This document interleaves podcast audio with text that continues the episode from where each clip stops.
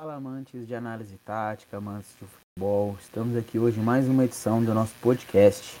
Aprendemos juntos do MW Futebol Análises Táticas. E hoje tem a nossa convidada, é a ilustríssima Rafaela. Rafaela que é uma pessoa que eu gosto bastante, acompanho bastante ela no Twitter, citando todas as informações em relação ao futebol feminino, tanto da primeira divisão quanto da segunda divisão informações sobre Olimpíada, Copa do Mundo, tudo que você quer saber sobre o futebol feminino, aconselho a você estar tá indo no, nas redes sociais da Rafaela para poder estar tá conversando, para poder estar tá recebendo material de qualidade que é muito difícil, né? Então, a gente está passando a voz para Rafa, para ela estar tá falando como foi o começo dela, quais são os projetos, tudo isso para a gente poder estar tá conversando. Beleza, Rafa? Beleza. É, olá a todos. É, Para quem não me conhece, eu sou a Rafaela Carolina. Sou produtora de conteúdo voltada para o futebol feminino, especificamente. Então, eu falo é, no meu perfil mesmo no Twitter, falo também em algumas outras páginas, no caso, o FF de Primeira, que é um podcast voltado para análises táticas e técnicas sobre o futebol feminino. Então, a gente agora está com uma série bem interessante sobre os Jogos Olímpicos. Tem também o Diário Futebol Feminino, que também é uma página mais voltada para um perfil mais informativo sobre o futebol feminino. Tem também o Planeta Futebol Feminino, que é o, um dos mais antigos voltados para a modalidade. Também escrevo para um portal espanhol que chama Reinas de Balão. E, eu também comento alguns jogos, né? Sou repórter e comentarista numa rádio web que chama Altern é, Alternative Sport Web a gente eu faço tanto jogos do futebol feminino nessa rádio e também faço jogos do futebol masculino. Além de eu também comentar, é, fazer alguns vídeos voltados para o futebol feminino, é, tanto no TikTok quanto também nas minhas redes sociais. Então, sempre vocês conseguem ter diversas informações nesse perfil voltadas diretamente para o futebol feminino, tanto primeira divisão aqui no Brasil quanto segunda divisão, e também as categorias de base. A gente sempre estou trazendo algumas informações sobre jogos, análises e tudo mais. Isso é muito bacana, porque não é tão comum a gente ter esse, esse nível de informação, uma pessoa que praticamente trabalha exclusivamente para estar tá passando esse tipo de conteúdo. Muito bacana quando a gente consegue ver isso tudo acontecer e a gente consegue fazer com que as pessoas tenham acesso, tanto meninas quanto meninos, para poder entender, perceber a evolução. Igual a gente sempre fala, quando a gente perto de algo, a gente não consegue sentir às vezes a evolução. E às vezes um garoto ou um homem que assistiu um jogo de futebol feminino há cinco anos atrás ainda tem aquela visão de que o futebol feminino é o que ele viu há cinco anos atrás. Só que não. O processo de Copa do Mundo fez com que muitas meninas tivessem um interesse maior, tivessem uma quebra do preconceito e o jogo evoluiu por si só. Então acredito que é muito importante ter conteúdos como que a Rafa traz, Dentro disso, gostaria de estar aproveitando para poder estar apresentando também o Daniel Clabundi e o Davi Lima, que são dois colaboradores do MW, que vão estar participando do podcast. Gostaria de passar a voz primeiro para o Davi, para o Davi estar se apresentando, falando como ele enxerga essa questão do futebol feminino e já está fazendo uma pergunta para a Rafa. Boa noite, pessoal. É, estamos aqui para mais um episódio, dessa vez com o Rafael, né? Como o Rafinha falou, é, não conhecia muito bem o trabalho da Rafaela, fui pesquisar aí nos últimos dias. Trabalho muito bom, né, pô? Incluindo futebol feminino em análise, incluindo futebol feminino é, na divulgação, né? Que são poucas páginas, poucas pessoas que trabalham com o futebol feminino na divulgação e na análise, né? Muitas vezes é só algo mais por cima. E muito bom tá podendo bater um papo com você. É, a minha pergunta ela vai em cima de quê? Como está sendo a preparação da seleção brasileira mas a seleção feminina, mas no geral, né, de todas as seleções, assim, não sei se pode falar, mas pelo menos da seleção brasileira, para essas Olimpíadas e o longo prazo para a Copa do Mundo também. Obrigada, né, pela primeiro é, por me convidar para esse podcast, falando um pouquinho sobre a preparação da seleção brasileira para Tóquio. A gente teve um trabalho novo, né, de uma técnica que já é experiente, que no caso é a sueca Pia Sanghag, que está desde agosto de 2019. Assim que a seleção brasileira foi eliminada da Copa do Mundo de 2019 pela França nas oitavas de final, a seleção passou por algumas mudanças no comando técnico, e entre elas foi a chegada da Pia, né, depois de um mês de espera é, a gente trouxe, né, no caso a CBF trouxe um bom nome para substituir o Vadão, né, o falecido Vadão, que estava na seleção desde 2016, teve alguns altos e baixos. E aí, nesse caso, a gente teve uma boa preparação para Tóquio. A gente teve no total, desde a chegada da Pia, 18 jogos no total. A gente teve 11 vitórias, 5 empates e 2 derrotas, né? Mas foram derrotas para seleções de ponta, da, da, que a gente pode considerar. Os Estados Unidos, a gente perdeu de 2 a 0 na She Believes Cup e também perdeu para a seleção francesa no torneio da França. Então, assim, querendo ou não, foi uma, foi uma preparação muito boa, porque a gente tem uma técnica de muita experiência no futebol feminino, inclusive já foi campeã olímpica com a seleção dos Estados Unidos em 2008 e 2012, inclusive levou a seleção sueca para a fase final da competição, inclusive a seleção chegou a eliminar o Brasil em 2016. Então, assim, a gente vem numa boa preparação. Eu acho que avaliando, a gente precisa ainda melhorar algumas, algumas partes, principalmente as partes defensivas da seleção brasileira, porque eu ainda vejo que tem alguma dificuldade, principalmente no lado direito do Brasil. A Pia ainda tem muita dificuldade em escolher uma lateral de ofício mesmo da função, então ela acaba improvisando, improvisando alguns nomes. Como aconteceu em alguns jogos dela improvisar a zagueira Bruna Benítez, em alguns jogos ela acabar improvisando a Poliana. Ela só jogou com a lateral direita de ofício mesmo, foi a Letícia Santos no último jogo, no penúltimo jogo que a gente teve contra a Rússia, mas a Pia não agradou muito esse nome. Levou para as Olimpíadas, porque é a lateral direita mesmo que a gente tem à disposição, apesar de vários bons nomes aqui no Brasil. Ela optou por levar a Letícia Santos, então eu vejo que tem um pouquinho de dificuldade nessa parte defensiva. A lateral esquerda também a gente tem algumas dificuldades, porque a Pia geralmente usa a Tamires, e a Tamires ela acaba jogando mais como meio de campo é, e também como ponta. Ela, ela atua melhor nessa posição, mas ela também já atuou como lateral, mas não é a posição de fato dela. Mas falando um pouquinho também de outras seleções, eu vejo que o Brasil é uma das que chega um pouco mais preparada, com mais jogos. É, a questão da pandemia também afetou muito o futebol feminino e afetou algumas seleções como foi o caso da própria Nova Zelândia, da Austrália, né, seleções da Oceania, nos quais tiveram muitos problemas porque teve, muito, teve muitas restrições. Isso acabou impossibilitando é, essas seleções realizarem alguns amistosos. A mesma coisa vale para a Zâmbia também, que teve as eliminatórias olímpicas africanas, mas também teve muitas dificuldades de amistosos. Assim, além do Brasil, eu vejo que quem está muito preparada, a Holanda está muito bem preparada, inclusive chegou a ganhar de 7 a 0 da Noruega.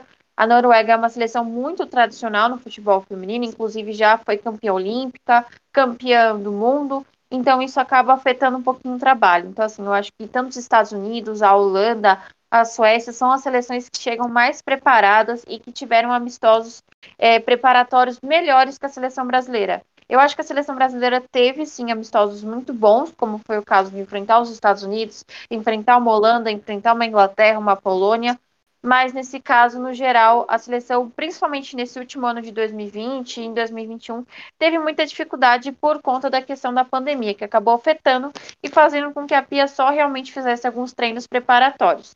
Mas comparado a algumas seleções, como já foram citadas, a Austrália e a Nova Zelândia, o Brasil ainda conseguiu se reunir e fazer treinos preparatórios aqui no Brasil. Então, querendo ou não, a gente chega bem preparada para essas Olimpíadas. Apresentando agora o Daniel, que é um colaborador bastante antigo também, assim como eu, do MW, dos primórdios. Queria te passar a palavra para ele, para o Daniel poder estar fazendo pergunta para Rafa agora. Boa noite, Rafa, tudo bom? Boa noite, Davi, boa noite, Rafinha. Uh, posso chamar de, de Rafa, né? Uh, Eu queria fazer uma, uma pergunta um pouco mais voltada para, digamos, para a parte tática da, da seleção brasileira feminina. Uh, o que que tu pode dizer para nós sobre sobre o posicionamento da, da seleção feminina, passar um pouco aí para o pessoal, para os ouvintes, né, do que que a gente pode, que que a gente poderá ver dentro de campo dessa seleção feminina, uh, passar um pouco aí do, do esquema tático, movimentação, uh, uh, se por acaso a Pia, tu acha que ela pode surpreender com alguma coisa diferente nessa na, na seleção brasileira, nessas Olimpíadas. O que, que tu tem para dizer para nós aí? Em relação à parte tática né, da seleção brasileira, o que a gente percebe é que ela utiliza muito um 4-4-2 na seleção brasileira, ou seja, são geralmente é uma linha de quatro mais fixa, defensiva, mas a linha a partir do meio de campo e o ataque são é um ataque mais móvel. Mas assim, no geral, não varia muito disso, pode variar para um 4-3-3, como das meias avançando um pouco mais, mas assim, no geral é o 4-4-2. O que pode acontecer realmente é a questão da defesa. É, como eu já, já mencionei, eu vejo muito problema ainda na questão das laterais, principalmente. Eu acho que a Rafaele, né, que é uma zagueira artilheira, tanto que se a gente for ver o, o histórico da Rafaele, ela atua na liga, ela atua na liga chinesa e ela é uma jogadora que foi a vice-artilheira da Liga Chinesa. Então, assim, ela é uma zagueira que ela acaba avançando um pouco mais, mas por conta de já terem é, jogadoras mais móveis e mais versáteis, que é uma coisa que a Pia pede muito, a versatilidade e a intensidade. Inclusive, ela chegou a dar uma entrevista para o Globo Esporte e ela informou que ela quer uma seleção intensa aos 90 minutos. E a gente não tem ainda essa intensidade que a Pia pede. Primeiro, porque a seleção ela tem muitas jogadoras que já são mais experientes e estão se adaptando a esse modo da pia, isso às vezes acaba afetando. Mas, no geral, a seleção ela atua geralmente no 4-4-2, com geralmente uma das laterais avançando um pouco mais, fazendo uma ponta, no caso da Tamires, que já atua dessa forma, geralmente. A gente vê uma, uma lateral direita um pouco mais fixa, marcando um pouco melhor, e a gente vê também essa questão de as meias geralmente avançando um pouco mais, como é o caso da Debinha e da Marta, né? Mas eu acho que a Marta, ela, com o passar dos anos e da carreira dela, ela continua com muita técnica, mas é uma jogadora que sofre um pouquinho na questão de avançar um pouco mais. Então, geralmente, essa função acaba ficando muito com a Debinha. A Formiga também, né, que chega na sua sétima Olimpíada e aos seus 43 anos, é uma jogadora muito essencial no meio de campo, porque geralmente ela é aquela jogadora que é o motorzinho da, da seleção brasileira. A seleção chegou a perder uma jogadora que foi muito importante para que chegasse até essas Olimpíadas, que foi a, a Luana, que acabou ganhando muito espaço depois da chegada da Pia, porque ela era uma jogadora muito versátil na seleção. Ela chegou a atuar no torneio da França de lateral, é, geralmente ela atua de meia, já chegou também a atuar mais no ataque, um pouco mais avançada. Ela seria essa jogadora que seria o motorzinho do Brasil. Nesse caso, com a falta dela por conta de uma lesão grave, ela acabou saindo, né? Não, não, não conseguiu se recuperar a tempo da, das, das, das Olimpíadas. E com isso, essa função fica muito com a Formiga, né? Que, tem, que é muito semelhante, ela joga, ela tem um futebol muito semelhante ao da Luana. Então, com isso, geralmente o nosso motor mesmo vai ser a Formiga dentro de campo. E aí, nesse caso, pode acontecer ela acabar avançando ou muitas vezes ela acabar fazendo a marcação. Porque a Formiga é uma jogadora que marca muito bem, mas é uma jogadora também que acaba é, geralmente fazendo muito, ela acaba marcando muito bem, mas também acaba avançando muito bem. Então, no geral, eu acho que a Formiga vai fazer essa função de avançar um pouco mais, ou senão a Debinha vai ser, vai ser essa terceira atacante, ou vai atacar de uma. Ela vai acabar fazendo uma das pontas em alguns momentos do jogo. É, dentro disso, acho que algo que é muito importante a gente tentar entender é que às vezes a gente parte de comparações que em alguns momentos não são necessárias. Por exemplo, quando a gente parte de qualquer análise que a gente se pressupõe do feminino algo em relação ao masculino, a gente, a gente já cai no erro muito grande que é cada modalidade tem a sua especificidade, tem a sua característica, tem a sua intensidade de jogo, tem as equipes que são mais fortes em algum aspecto. Então, tudo que a gente pensa traduzindo do masculino para o feminino, possivelmente a gente vai estar errado. Porque se a gente parar para analisar a seleção masculina é, dos Estados Unidos, a gente não consegue criar paralelo nenhum com a feminina. Então a gente precisa ir identificar e respeitar essas especificidades. Então, dentro disso, para quem não acompanha tanto o futebol feminino, mas tem o interesse, até mesmo não tem a, a possibilidade de estar assistindo partidas, estar conhecendo jogadoras, dentro dessa Olimpíada, quais são as equipes que vêm mais forte, quais são as jogadoras que podem enfrentar o Brasil, que são os destaques, já vem em alta performance em relativo às últimas temporadas, quem pode surpreender, quem tem o potencial de ser a principal jogadora da competição. Fala um pouco pra gente, para aquelas pessoas que têm um interesse, mas não acompanham tão de perto a modalidade. Acho que assim, tem três seleções que eu apontaria como as favoritas da, da né, das Olimpíadas, que nesse caso seria os Estados Unidos, que sempre chega como favorito, e tem a questão mesmo de ser uma equipe que foi campeã do mundo né, em 2019, acabou derrotando a Holanda na final. Então, para mim, eu acho que é uma, uma seleção que pode, nesse caso, ser uma das favoritas. Eu vejo a Suécia também, uma seleção que se preparou muito bem e vem muito bem das últimas Olimpíadas, inclusive, e vem de bons jogos preparatórios também, até mesmo na Eurocopa, vem muito bem.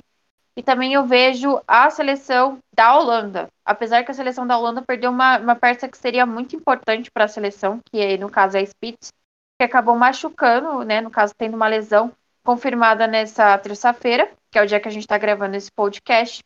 Então, acho que essas são as três seleções. Jogadoras que podem surpreender. É, no caso, a gente tem a equipe da Holanda. Eu vejo que tem duas jogadoras que têm muito potencial de surpreender. Nesse caso, a Martens que atua na equipe do Barcelona, e também tem a Van der Sanden, que eu acho que para mim são duas boas jogadoras da equipe é, da Suécia. Nos Estados Unidos, a gente tem algumas jogadoras que também são podem surpreender durante o torneio. Nesse caso, eu gosto muito da, da própria Megan Rapinoe, que é uma atacante muito importante. Tem a Ertz também, que é uma, no caso, ela é uma meia-campista muito móvel e é um dos motores dessa equipe dos Estados Unidos. A gente também tem a própria Kristen Press, que é um, uma das principais jogadoras do ataque. A gente tem a Alex Morgan, que geralmente chega em fase final e acaba surpreendendo. E também tem a. Nesse caso, a gente pode dizer também que tem a Sam Lewis, da equipe dos Estados Unidos, que também é uma jogadora que vem atuando muito bem no North Carolina Court, né, que é uma equipe dos Estados Unidos, e acho que pode acabar surpreendendo. Agora, falando um pouquinho da equipe da, da, da Suécia, a gente tem diversas jogadoras também que podem ser o destaque do torneio. Nesse caso, tem a, a Kosovari Aslani, que é da equipe da Suécia, que atua pelo Real Madrid. Inclusive, o Real Madrid agora fez o seu primeiro ano de equipe feminina. Antes disso, não tinha uma equipe feminina. É, a gente também tem a, a própria. Nesse caso, esse é, esse é, o principal nome da equipe da Suécia. E também tem a Grã-Bretanha, né, que vai participar da sua segunda Olimpíada. E tem muitas jogadoras que são que têm nome, é, principalmente na Liga dos Campeões. Nesse caso, a gente tem a Lucy Bronze, né, que é defensora, tem também a Rachel Daly, que são jogadoras que podem surpreender pela seleção da Grã-Bretanha. Né? Analisando, essas são as quatro principais seleções, mas eu colocaria para pódio os Estados Unidos, a Suécia e a equipe da Holanda. Toda edição de Copa do Mundo, Olimpíada, qualquer coisa do tipo, a gente sempre tem aquela seleção a gente sabe que não vai brigar tanto pelo título, mas é uma seleção que tem um futebol cativante, é alegre, é feliz. Eu sempre cito como exemplo a Colômbia, da Copa do Brasil. A gente sabia que não seria campeã porque faltavam algumas peças do encaixe, mas era uma seleção bacana, te assistia, a gente assistia, percebia que jogava para frente, participava, fazia gols, por mais que em alguns momentos as questões defensivas eram bem, bem críticas. Se tem alguma seleção que você acredita que não é favorita ao título, mas entrega uma capacidade de jogo alegre, feliz, aquele jogo que você vem assistir e sai feliz independente do resultado? Olha, eu acho que uma das surpresas da competição pode ser a própria Zâmbia, né, que vai para sua primeira Olimpíada. A própria seleção brasileira, eu acho que pode acabar surpreendendo, apesar que para mim, é, analisando, eu não vejo como uma das favoritas ao título, é, a, a medalha de ouro, mas pode acabar surpreendendo e vem fazendo bons jogos, né? Apesar dos últimos jogos não serem é, tão parâmetro para a gente comparar o que a seleção brasileira produziu até o momento. Eu acho que é uma seleção que pode acabar surpreendendo também. E eu vejo também a equipe canadense. Eu acho que a equipe canadense chegou na última Olimpíada, chegou no terceiro lugar. Ainda é uma, equipe, uma seleção que tem muito nome, então eu acho que eu vejo essas três seleções que podem acabar surpreendendo. Se a gente for colocar também, a gente pode colocar a própria seleção chinesa, mas a seleção chinesa ela passou por uma reformulação muito grande nesses últimos, nessas últimos, nesses últimos anos, então isso pode acabar afetando um pouquinho.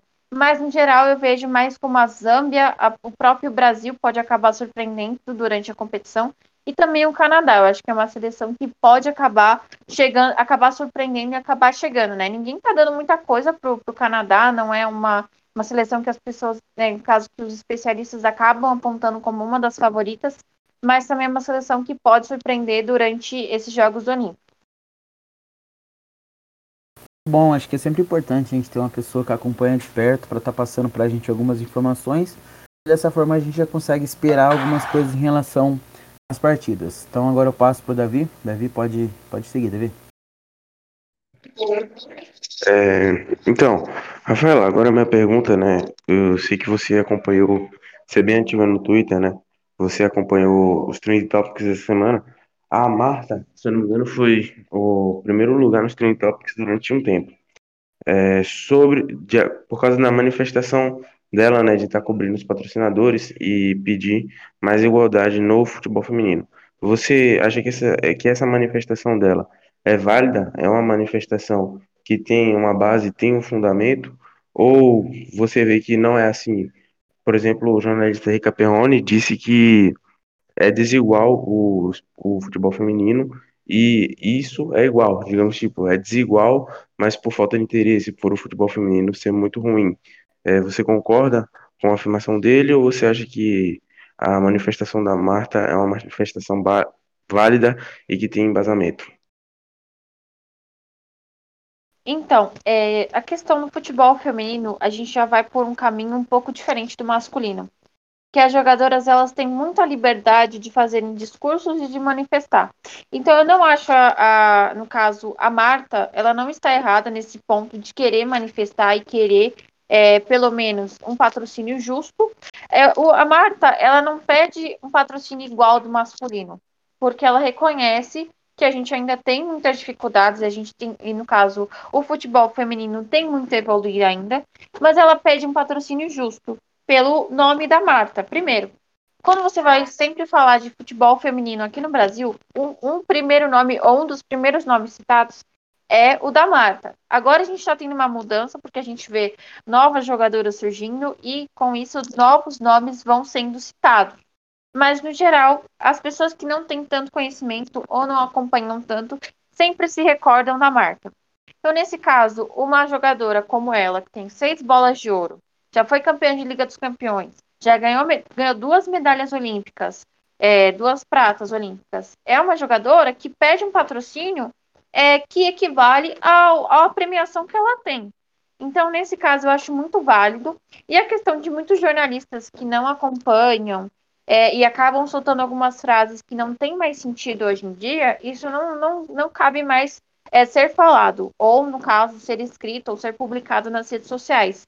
Porque, no caso, a última Copa do Mundo de 2019 provou que as pessoas têm interesse em saber sobre futebol feminino. Não é à toa que, elas, que ela atingiu mais de um bilhão de pessoas. E aqui no Brasil, a gente teve 35 milhões de pessoas acompanhando a final. E olha que a final foi realizada ao meio-dia em um domingo, né? Que geralmente o horário mais tradicional é às quatro horas da tarde no domingo. Então, assim, é, e teve também a questão de público, né? Que o, no caso Aqui no Brasil, o clássico entre Corinthians e, e, Corinthians e São Paulo, na final do Paulista de 2019, foi o jogo com mais público, né? Na arena do, do Corinthians, né? Agora a Arena Neoquímica, teve 30 mil pessoas praticamente, e sem contar que o ingresso não foi pago. Então, assim, as pessoas, elas, a Federação Paulista ofereceu ingresso de forma grátis para que todos pudessem retirar. Inclusive, no dia que abriu é, o lote para as pessoas conseguirem buscar o ingresso em 2019, já se esgotou. Então, nesse caso, eu acho que essas afirmações de futebol não feminino na audiência, futebol feminino não tem técnica e tudo mais, eu acho que isso não é mais válido. Até né, na última Liga dos Campeões, que teve a final é, entre a equipe do Barcelona e o Chelsea, foi uma das maiores audiências da, da emissora ESPN. Então, nesse caso, caso, não é válido a gente falar mais sobre isso, e também por conta desse crescimento do futebol feminino, a Dazon fechou para os próximos quatro anos, a, no caso, é, com a Liga dos Campeões Feminina. Então, nesse caso, e esse acordo, ele girou em torno de mais de 100 milhões de dólares, se eu não estou enganada. Então, nesse caso, eu acho que não é mais válido, porque o futebol feminino está mostrando ser, uma, ser um caso, uma modalidade que tem técnica, que reúne técnica e que todo mundo tem interesse em saber.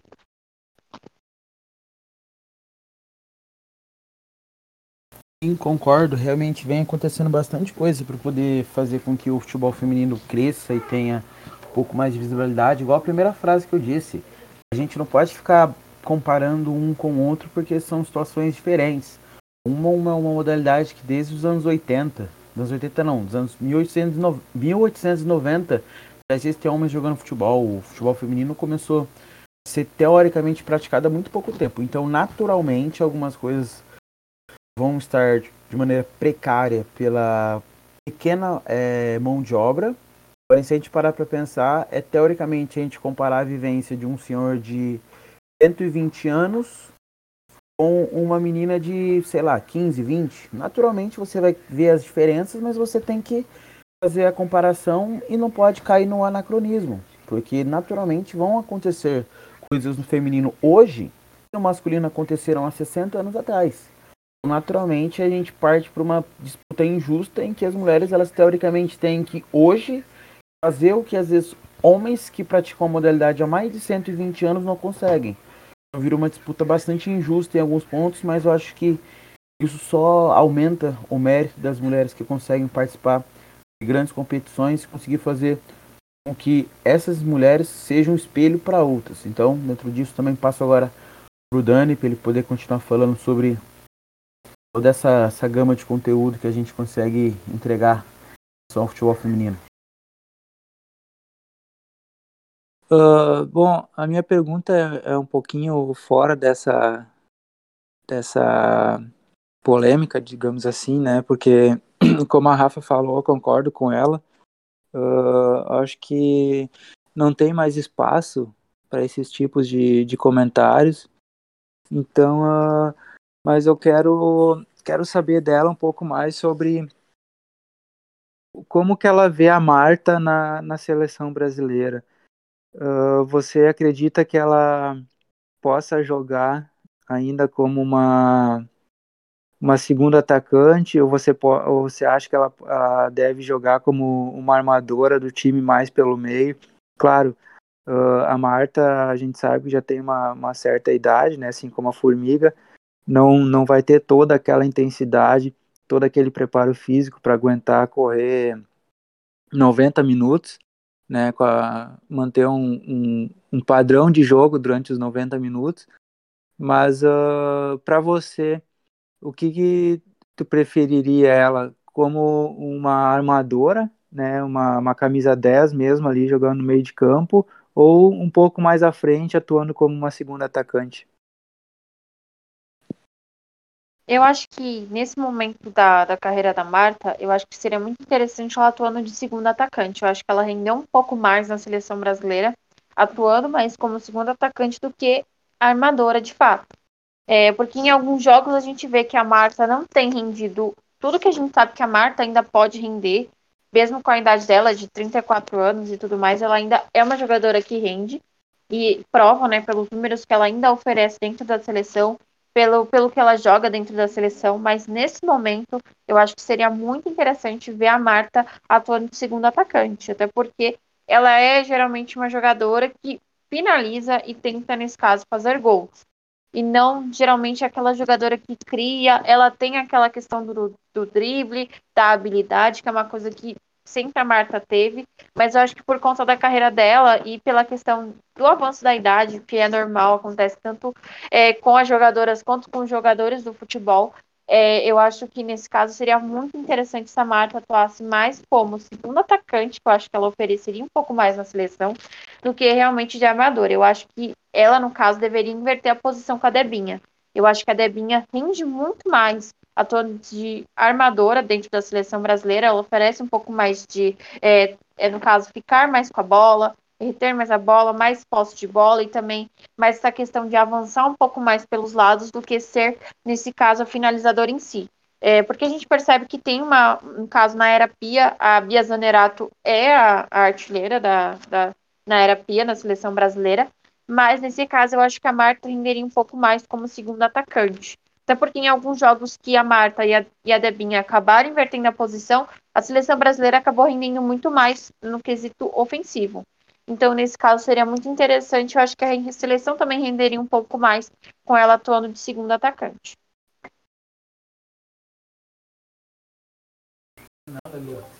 Acho que essas visões que a gente consegue perceber de tudo isso faz com que a gente entenda que existe a capacidade da equipe flutuar dentro de algumas propostas de jogo e dentro disso a equipe consegue atuar de maneira convincente ou pelo menos propor uma variação, que muito que se cobra em relação ao Tite, eu acredito que a Pia entrega bastante. Então, dentro disso, é, eu gostaria de fazer uma pergunta.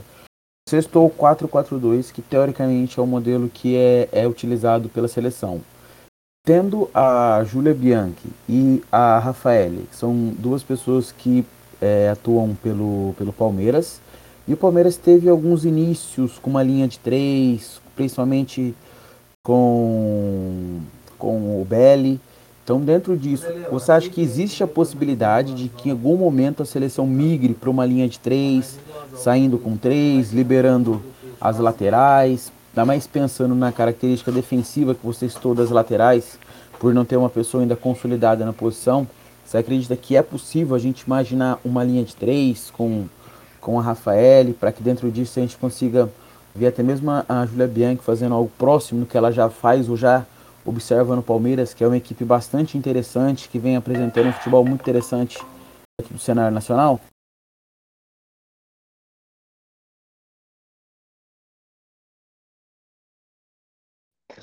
Oi, peraí. É... Pronto, voltei. É, vamos lá. Então, essa questão, né, realmente foi muito interessante ver a forma como o Palmeiras atuou, principalmente nesse ano na, no Brasileirão Feminino, que inclusive foi a segunda melhor campanha na primeira fase, e inclusive foi a equipe que não perdeu, é, foi a única equipe que avançou para as quartas de final que não perdeu ainda, então foram um total de 15 jogos e foram, se não estou enganada, 11, é, 11 vitórias e 4 empates. E a gente teve também uma equipe que teve uma linha defensiva muito sólida, né? Apresentou nesse caso. Teve geralmente a, a Augusto, a Thaís e a Rafaele, né? Que chegou mais para o finalzinho da primeira fase. Mas também a gente tem é, a Thaís, que atuou muito bem na equipe do Palmeiras e que já chegou a ser é, testada na seleção brasileira. Eu acho que seria interessante se a Pia pudesse contar com mais jogadoras de fato defensivas. E nesse momento, se a gente for ver realmente e for é, analisar as jogadoras que a Pia tem à disposição, não são jogadoras que são laterais de fato. A única que realmente a gente vê que atua na posição de fato é a Letícia Santos, que é lateral e que já atuava desde a da época do Vadão, já atuava como lateral direita de fato. E nesse caso a gente vê, por exemplo, a Tamires, que se você for ver ela jogando no Corinthians, ela geralmente joga de ponta ou meia, e em alguns jogos ela faz a função de atacante. E você vê que ela rende muito mais, e a equipe do Corinthians é muito mais poderosa ofensivamente quando a Tamires atua de é, meia ou, nesse caso, de atacante em alguns jogos. Agora, eu acho que se, se no caso a Pia é, quisesse ou tivesse interesse ou fosse mais interessante avançar para uma linha defensiva com três zagueiras ou uma linha defensiva de cinco defensoras, seria muito interessante se nesse caso a Pia contasse com mais peças defensivas. Inclusive a Pia já chamou a Bruna Caldeirão, que é uma que é lateral do Palmeiras atualmente, e é uma lateral que vem rendendo muito na, na equipe do Palmeiras e já rendia no, no, Havaí Kinderman não é à toa que a equipe foi finalista na, na última edição do Brasileiro Feminino. Por conta disso, eu acho que precisava ter jogadoras realmente de fato que atuassem na posição, ou que nesse caso, uma das funções, se fossem jogadoras mais versáteis, como a Pia gosta de sempre utilizar, seria interessante se fossem jogadoras que uma das posições fossem ser lateral ou fosse ser zagueira. Então, acho que a seleção, nesse momento, não tem jogadoras que façam essa posição de fato. Então, eu acho que isso pode afetar futuramente a seleção, caso a Pia ela queira migrar ou queira mudar para um esquema com três zagueiras e uma linha defensiva de cinco defensoras. Então, seria muito interessante ela primeiro ver peças capacitadas, que eu acho que no Brasil não falta. A gente tem boas jogadoras que a gente pode citar aqui é, no podcast. Nesse caso, a gente tem a, Yasmin, que é, para mim, uma das melhores laterais esquerdas que estão atuando atualmente no Brasil.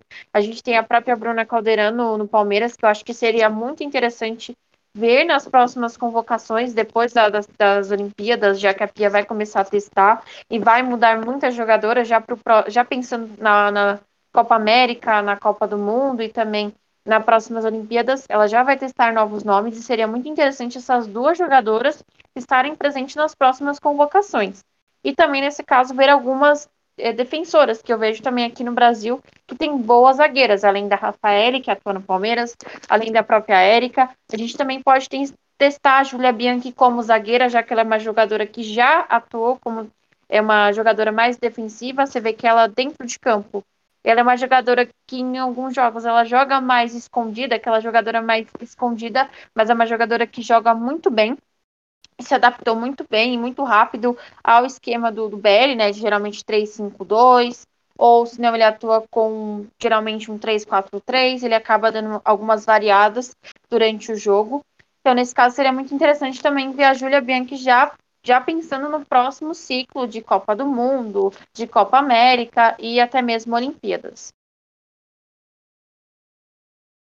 Isso é bastante interessante, porque a gente consegue perceber que já existe dentro do futebol feminino essa característica de ter jogadoras com características diferentes, modelos de jogo diferentes, técnicos que apresentam características dentro de cada equipe. Então, cada equipe tem o seu fundamento, cada equipe tem o seu princípio de ação, equipe tem a sua saída de bola, sua movimentação, sua transição, as principais jogadoras. Então acho que isso faz com que a gente consiga se motivar ainda mais para assistir mais jogos do futebol feminino, para que a gente consiga entender que basicamente tudo que a gente gosta no futebol já existe. Então a gente tem que parar um pouco com esse preconceito e tentar sua torcer e começar a tentar assistir. E se você tentar assistir, eu garanto que você perceber que você vai passar muito, muito menos raiva, muito menos estresse. Eu até incluo o exemplo do, do Ricardo Belli. Durante muito tempo foi a pessoa que escrevi do Palmeiras é, aqui no MW. Eu vejo algumas cobranças da torcida do Palmeiras de maneira desproporcional em relação a algumas coisas que são pedidas para o masculino. E, teoricamente, absolutamente tudo que eles pedem para o masculino é entregue feminino. Por conta do preconceito, eles deixam de assistir, eles deixam de ver uma equipe vencedora, eles deixam de perceber que, teoricamente, jogadores que estão no top 10 do mundo estão na equipe do Palmeiras. Jogadoras de seleção são contratadas praticamente uma a cada três meses.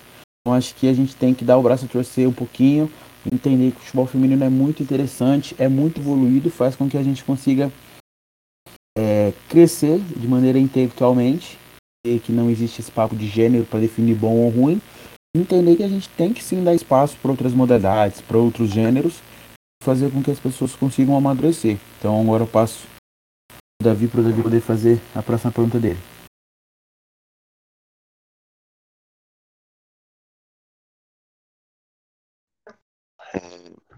Posso pegar aqui, Rafinha? Ou é o Clabune? Pode ir, Davi. Tá, vou levar aqui, que já era na ordem, né? Já sou eu. É, Rafael, agora só falando num panorama, num, numa visão, né? Não só de agora, mas numa visão geral, é, sobre a seleção brasileira feminina, mas no sentido de que é, por que a seleção brasileira feminina não consegue ter um destaque mundial? Assim, lógico, a gente tem a Marta, que é, até onde eu sei, a maior jogadora de todos os tempos, tem a Cristiane, que é muito famosa, tem a Debinha, a Formiga, mas não consegue ganhar, às vezes, uma Copa do Mundo. O que é que falta para a seleção estar tá conquistando a Copa do Mundo é, e, tá, tá se colocando assim no cenário mundial, né? Essa era uma pergunta que eu sempre me fiz, né? Porque eu olhar para a seleção feminina, eu sempre ouvia falar muito, muito de Formiga, de Marta, que ela sempre, sempre arrebentavam nos times dela. Mas na Copa do Mundo, é, na, na de 2019, se eu não me engano, quando é que foi a Copa do Mundo Feminina, que eu acompanhei bastante, foi um, no jogo da eliminação, se não me engano, para a França, a seleção brasileira jogou muito, mas não conseguiu, né? É, tomou um gol ali, um 2x1 no finalzinho. É, eu gostaria de saber o que é que falta para a seleção estar tá conquistando a Copa do Mundo e estar tá se firmando no cenário mundial. Eu acho que a partir de 2019, quando foi anunciado o nome da Pia é, na seleção brasileira, eu acho que a gente já começa a ver com, outro, com bons olhos a seleção brasileira. Eu acho que o que faltava, principalmente até 2019, era a questão do investimento, porque assim a, a seleção brasileira não vinha de uma boa sequência quando chegou a, na, na França em 2019, é, tinha nove derrotas seguidas, você via que o, próprio ambiente dentro da seleção não estava um ambiente muito agradável. Né? A gente teve jogadoras que estavam voltando de recuperação, estavam voltando de lesão.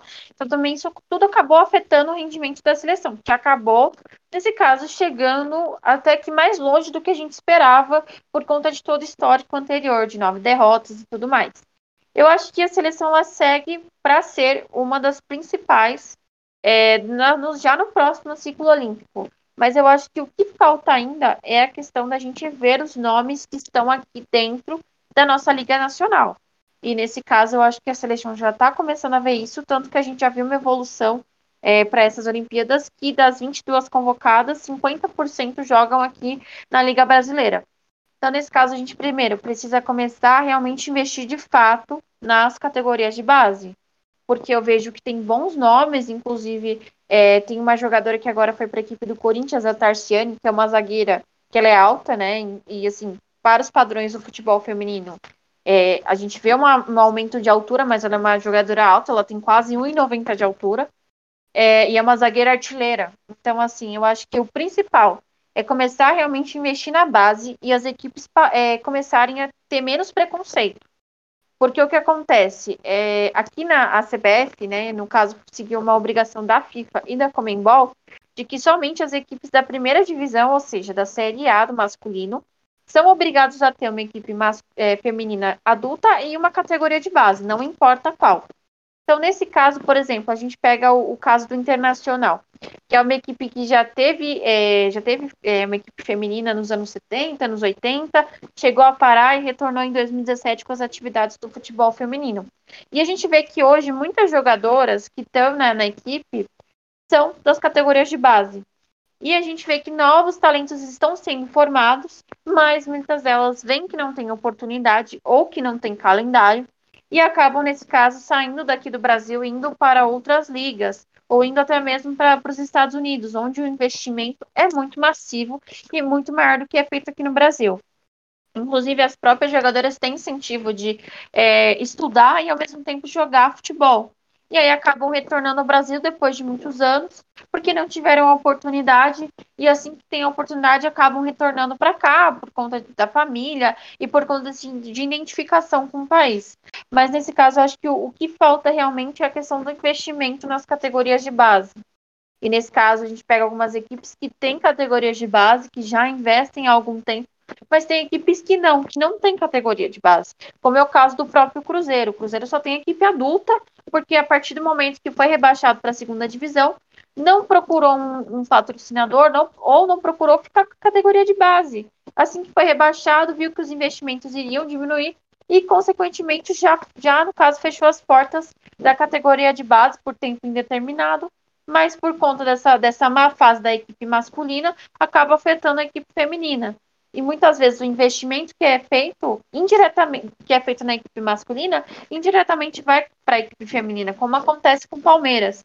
Agora a gente vê um certo investimento do Palmeiras para ter patrocínios exclusivos para o futebol feminino, para que não dependa de uma má fase do, do feminino, do masculino, para nesse caso ter, a, no caso, o encerramento das atividades e tudo mais. O que a gente também precisa ter é, infelizmente, não é legal ter essa questão de obrigatoriedade, mas a gente vê que aqui no Brasil a modalidade só evoluiu a partir da obrigatoriedade da CBF e da Comembol. Então, nesse caso, eu acho que seria interessante ter mais calendários e ter mais competições para as equipes que a gente tem formados aqui no Brasil. E, nesse caso, é, a gente também tem a maior investimento de base. E, no caso, a CBF obrigar equipes da segunda, da terceira e da quarta divisão também a terem o futebol terem equipes femininas. Para que assim a gente tenha mais equipes, para que assim tenha mais interesse, para que assim tenha mais pressão e para que é isso e, pra, e com isso a gente possa ter mais competições. Porque eu acho que no total, tendo sete competições, sendo quatro de categoria de é, categoria adulta e três de categoria de base, não é o suficiente. Porque, primeiro, esse calendário ele não vai atender essas equipes. Segundo, o calendário que a CBF faz não, não ajuda e não auxiliam as equipes que já estão formadas. Como a gente teve agora no Brasileiro Feminino Sub-18, a primeira fase teve seis jogos, esses seis jogos foram em 11 dias. Então imagina que, por exemplo, a gente teve equipes que foram eliminadas na primeira fase, como foi o caso do Cuiabá, do Juventude. Essas equipes vão ficar sem calendário agora. né, na, na categoria de base. Ou se vão ter, vão ter um, uma competição estadual de base, ou vão ter alguma eliminatória, mas acabou isso. Então, e a mesma coisa vale para as equipes que estão na primeira divisão. Elas tiveram agora, acabou o brasileiro feminino em junho, elas vão ficar pelo menos até agosto, setembro sem competição. E dependendo do, do estadual, não vai ser um estadual muito longo, vai ser o quê? Três, quatro, cinco jogos. E tem equipes que só fazem isso durante o ano. Então, assim, é, falando assim, é, falando um pouquinho de futebol masculino e feminino, é uma coisa que a gente tem de mais no masculino, é o calendário. O que falta no feminino é o calendário. Porque, assim, se as equipes elas têm esse calendário, elas vão ter mais investimentos. A partir desses investimentos, a gente vai ter mais gente interessada. E a partir disso, a gente vai ter, um, no caso, é, uma melhor qualidade do futebol. Então, eu acho que é o que falta. A gente não tem, não falta talento, e sim falta investimento que eu acho que é isso que vai fazer com que a seleção brasileira é, melhore e a cada vez mais evolua. Porque a gente vê que chegou para Tóquio com vários talentos, com várias jogadoras que atuam aqui no Brasil ou que atuam fora daqui e que são jogadoras que são boas, que têm qualidades, mas que às vezes não retornam para cá porque não tem calendário ou o time não tem estrutura. Então, acho que falta um pouquinho dessa questão de investir na base e ter um pouco mais de investimento para a gente, nesse caso, conseguir quem sabe, ser campeã mundial, ser campeã olímpica e, nesse caso, ter mais destaque é, no futebol mundial feminino. Bom, é, concordo, acho que a Aline Pellegrino dentro da, da CBF ela tem um trabalho bastante específico que é fazer essa linha de evolução para fazer com que as pessoas consigam ver um calendário mais competitivo dentro do feminino. É, Dani, pode ir, Dani. Uh, não, comentando um pouco em cima dessa, dessa linha que a Rafa estava tava falando, né? Essa questão de. Primeiro, ela começou comentando dos problemas da seleção brasileira lá em 2019, né? Uh, extra-campo, principalmente. Eu acho que é uma coisa que, pelo menos isso, tem de igualdade tanto no feminino quanto no masculino, né? Uh, tudo que acontece de ruim extra-campo acaba refletindo dentro de campo. E ao contrário também. Né? Tudo que acontece de bom extra-campo acaba refletindo uh, de positivo dentro de campo. E uh, isso falta bastante para o feminino. Né? Essa, toda essa questão de, de investimento, de, de calendário, como a Rafa comentou. Então, eu acho que dá sim eu acho que falta vontade da CBF, falta muita vontade da CBF em organizar um calendário melhor para o futebol feminino aqui no Brasil. Não só da, não só da CBF, acho que também da, até da Comembol, né? Porque temos aí a, a Libertadores feminina, mas uh, eu acho que falta muita, muita vontade deles quererem, né? Eu não digo isso pela uh, pelas jogadoras, técnicas, até mesmo pelos clubes, né? Eu acho que falta muito da CBF, da, instituição, da maior instituição né, desportiva uh, aqui do Brasil, de querer fazer algo melhor. Né? Porque tu colocando um, um, um calendário mais uh, distribuído durante o ano, né, como a Rafa comentou ali, uh, o, o, os times jogaram, os seis times jogaram em 11 dias. Isso é, é, é, surreal, né? Não existe isso. Não tem como tu fazer uma, uma competição assim dessa, dessa forma e exigir alto nível. Então, uh, aí o pessoal daqui começa a comentar: ah, a final lá da, da Champions entre Barcelona e Lyon, ou uma outra partida de, de, de clubes lá do, do exterior, mas uh, eu acho que falta mais uh, organização externa, né?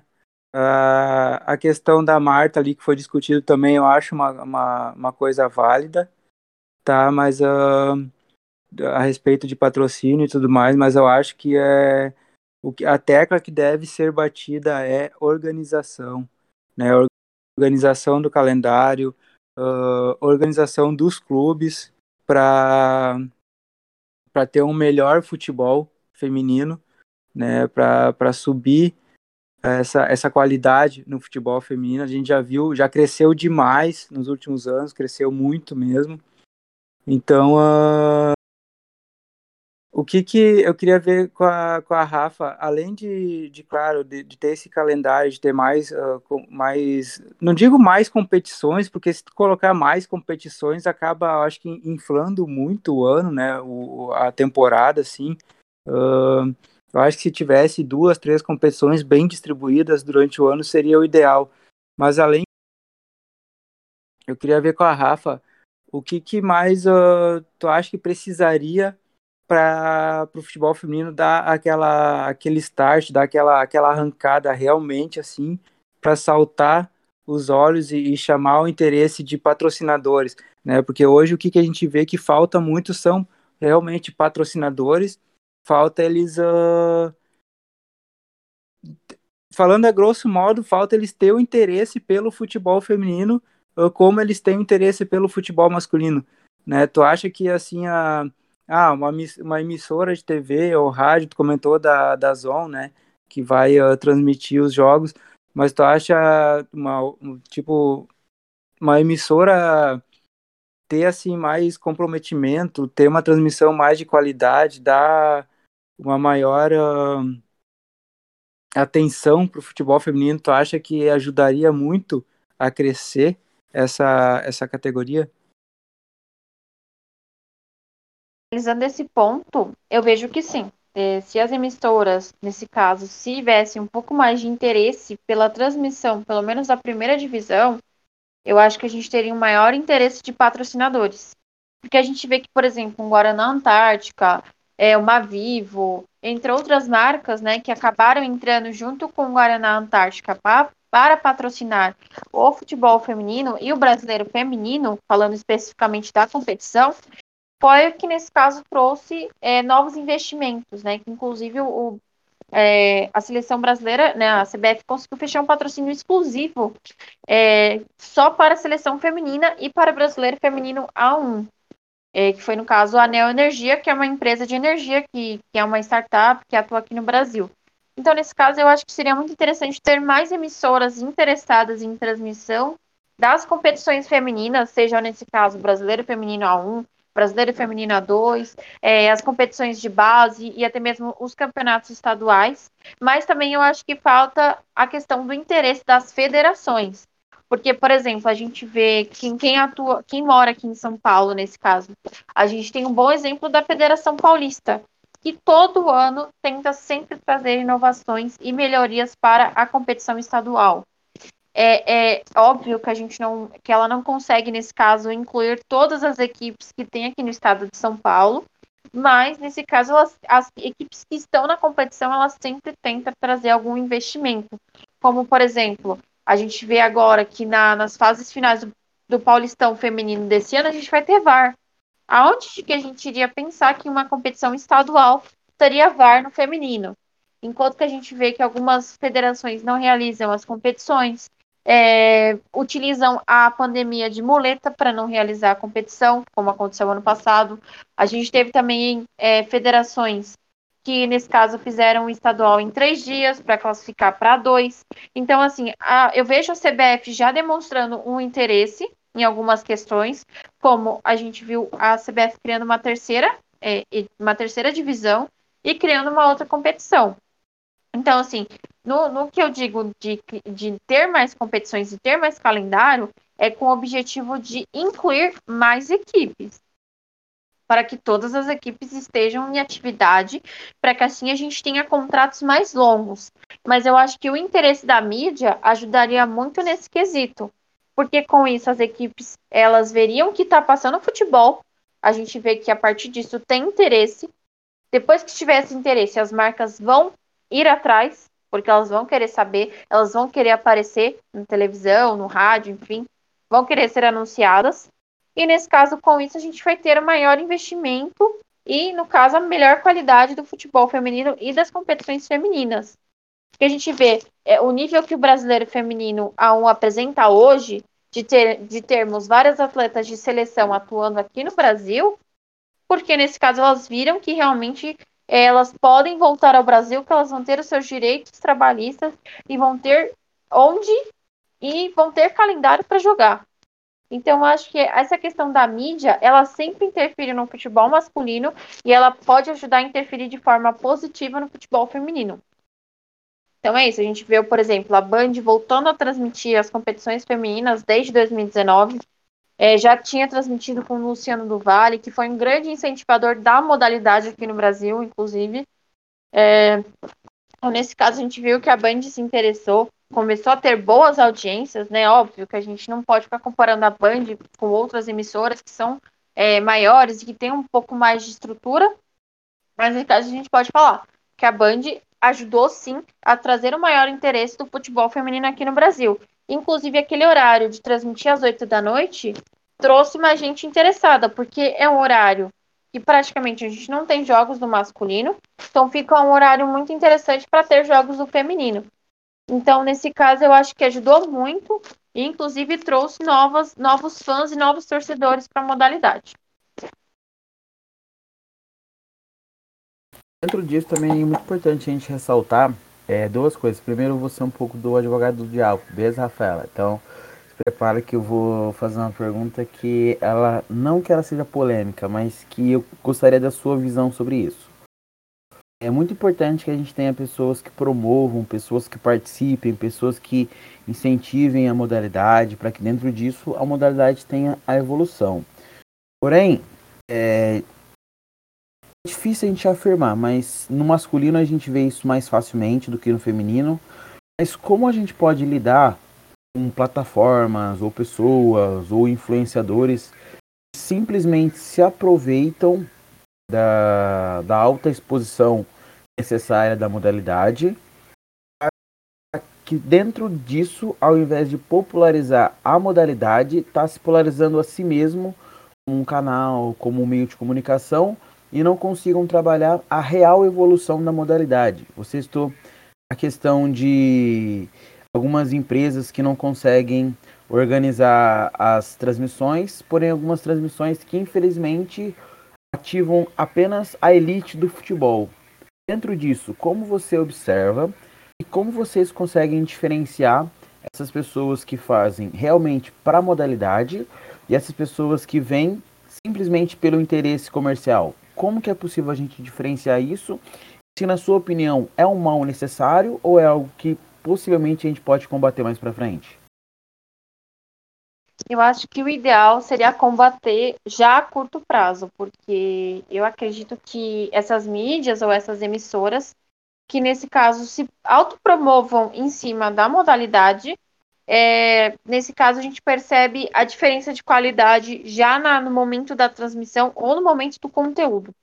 Né? Porque, por exemplo, a gente tem o, o Planeta Futebol Feminino, que está há mais de 10 anos cobrindo futebol feminino. A gente vê as qualidades das, das informações que são passadas muito diferente de, por exemplo, é, a gente pega agora o Desimpedidos. O Desimpedidos entrou esse ano para transmitir o brasileiro feminino porque no caso não iria transmitir mais no Twitter. E aí, nesse caso, a gente vê a, até tem uma qualidade da imagem, tem uma qualidade da transmissão, mas a gente vê que em alguns momentos é, comentaristas começam a tirar sarro e começam a fazer umas coisas que, para quem acompanha mais de perto o futebol feminino, não gosta e chega a comentar nas redes sociais. É, sobre algumas posturas é, que, são que são feitas durante o jogo, no qual não agradam, porque assim, é, quem acompanha o futebol feminino não quer muito essa gracinha, não quer muito essa questão de alguns vícios que a gente tem no futebol masculino. Que é essa questão de sempre ficar tirando sarro, é, de ficar fazendo alguma, é, caso algumas brincadeiras que não agradam muito, porque o torcedor do futebol feminino, ele é muito diferente em alguns aspectos do torcedor do futebol masculino.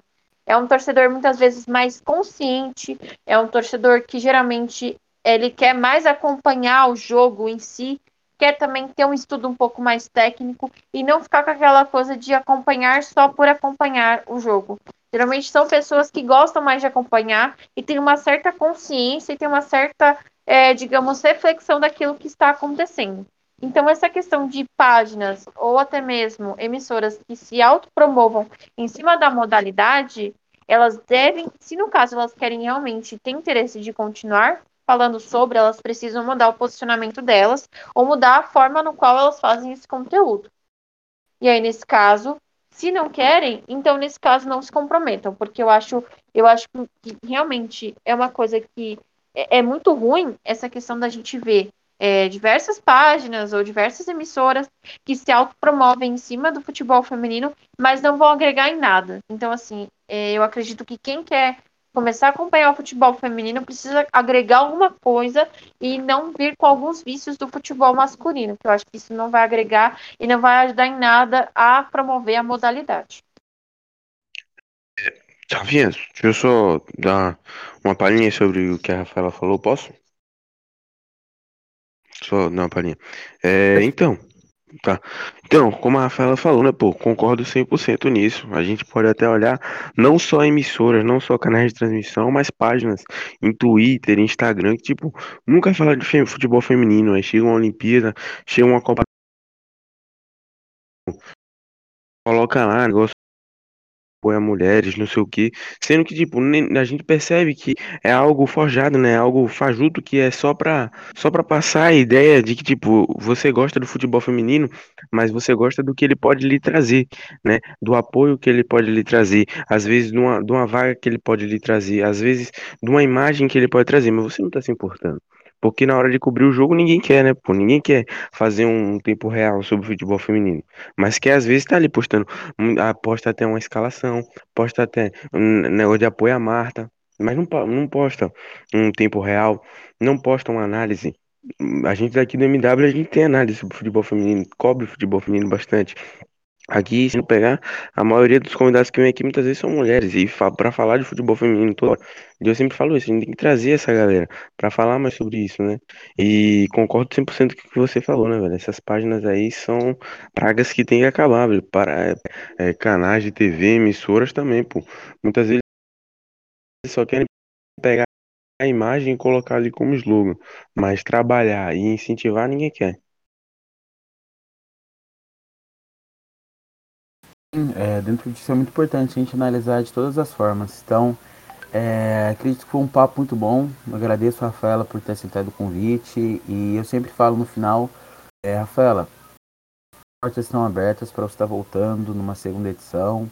Qualquer momento que você veja alguma pessoa que seja a nossa convidada, olhou na agenda, poxa, Rafael, quero participar, quero estar perguntando, quero estar mandando pergunta, quero estar interagindo, então as portas do MW estão abertas. Então agora eu deixo microfone aberto para Rafaela se despedir, deixar as redes sociais, falar quais são, de novo, os 300 projetos que ela faz parte, porque ela escreve bastante, produz bastante, cria muito conteúdo, então, microfone aberto. Rafa agora pode se despedir, pode poder passar todas as mensagens. Eu posso chamar de Rafa porque eu também sou Rafael, então eu tenho lugar de fala. Sei que naturalmente as pessoas conhecem a gente poucos segundos, já começam a chamar de Rafa, então Rafa pode estar deixando um recado final, passando as redes sociais, os projetos, as novidades, deixar uma mensagem positiva em relação à seleção brasileira nas Olimpíadas. É, primeiro, agradecer a oportunidade né, de estar falando no podcast. É um podcast que eu já cheguei a acompanhar alguns episódios. É muito bom, eu gosto muito dessa área mais técnica é, e mais tática do futebol, no geral, tanto futebol masculino quanto futebol feminino. É, Para quem quiser me acompanhar, é, eu falo no meu Twitter mesmo, arroba Rafa é, Carolina, Rafa com dois Fs. É, também falo no meu Twitter, no meu Instagram e também eu comento em algumas páginas. Nesse caso, eu comento para o Diário Futebol Feminino, tem no Twitter também. É o FF de Primeira, que é uma página que fala um pouco mais técnica né, do futebol feminino, numa parte mais tática, mais técnica. A gente, e também eu produzo alguns conteúdos para o Planeta Futebol Feminino. Geralmente são mais textos que a gente produz e alguns vídeos. É, vocês também podem me acompanhar no Reinas de Balão, que é um portal espanhol que fala sobre a modalidade e também sobre o Esportivas, que, né, que eu acabo fazendo mais no Twitter. É, posso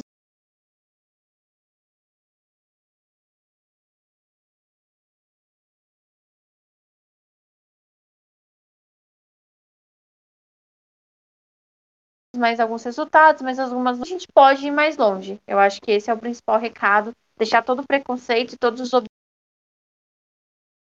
obstáculos de lado e monta a seleção pode chegar e que ela pode surpreender nessas Olimpíadas de Tóquio.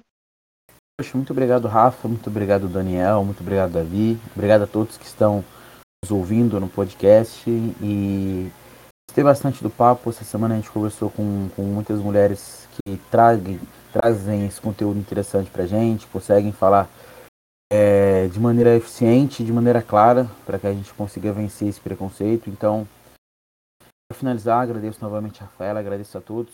Então, ficamos por aqui. Até a próxima. Tchau.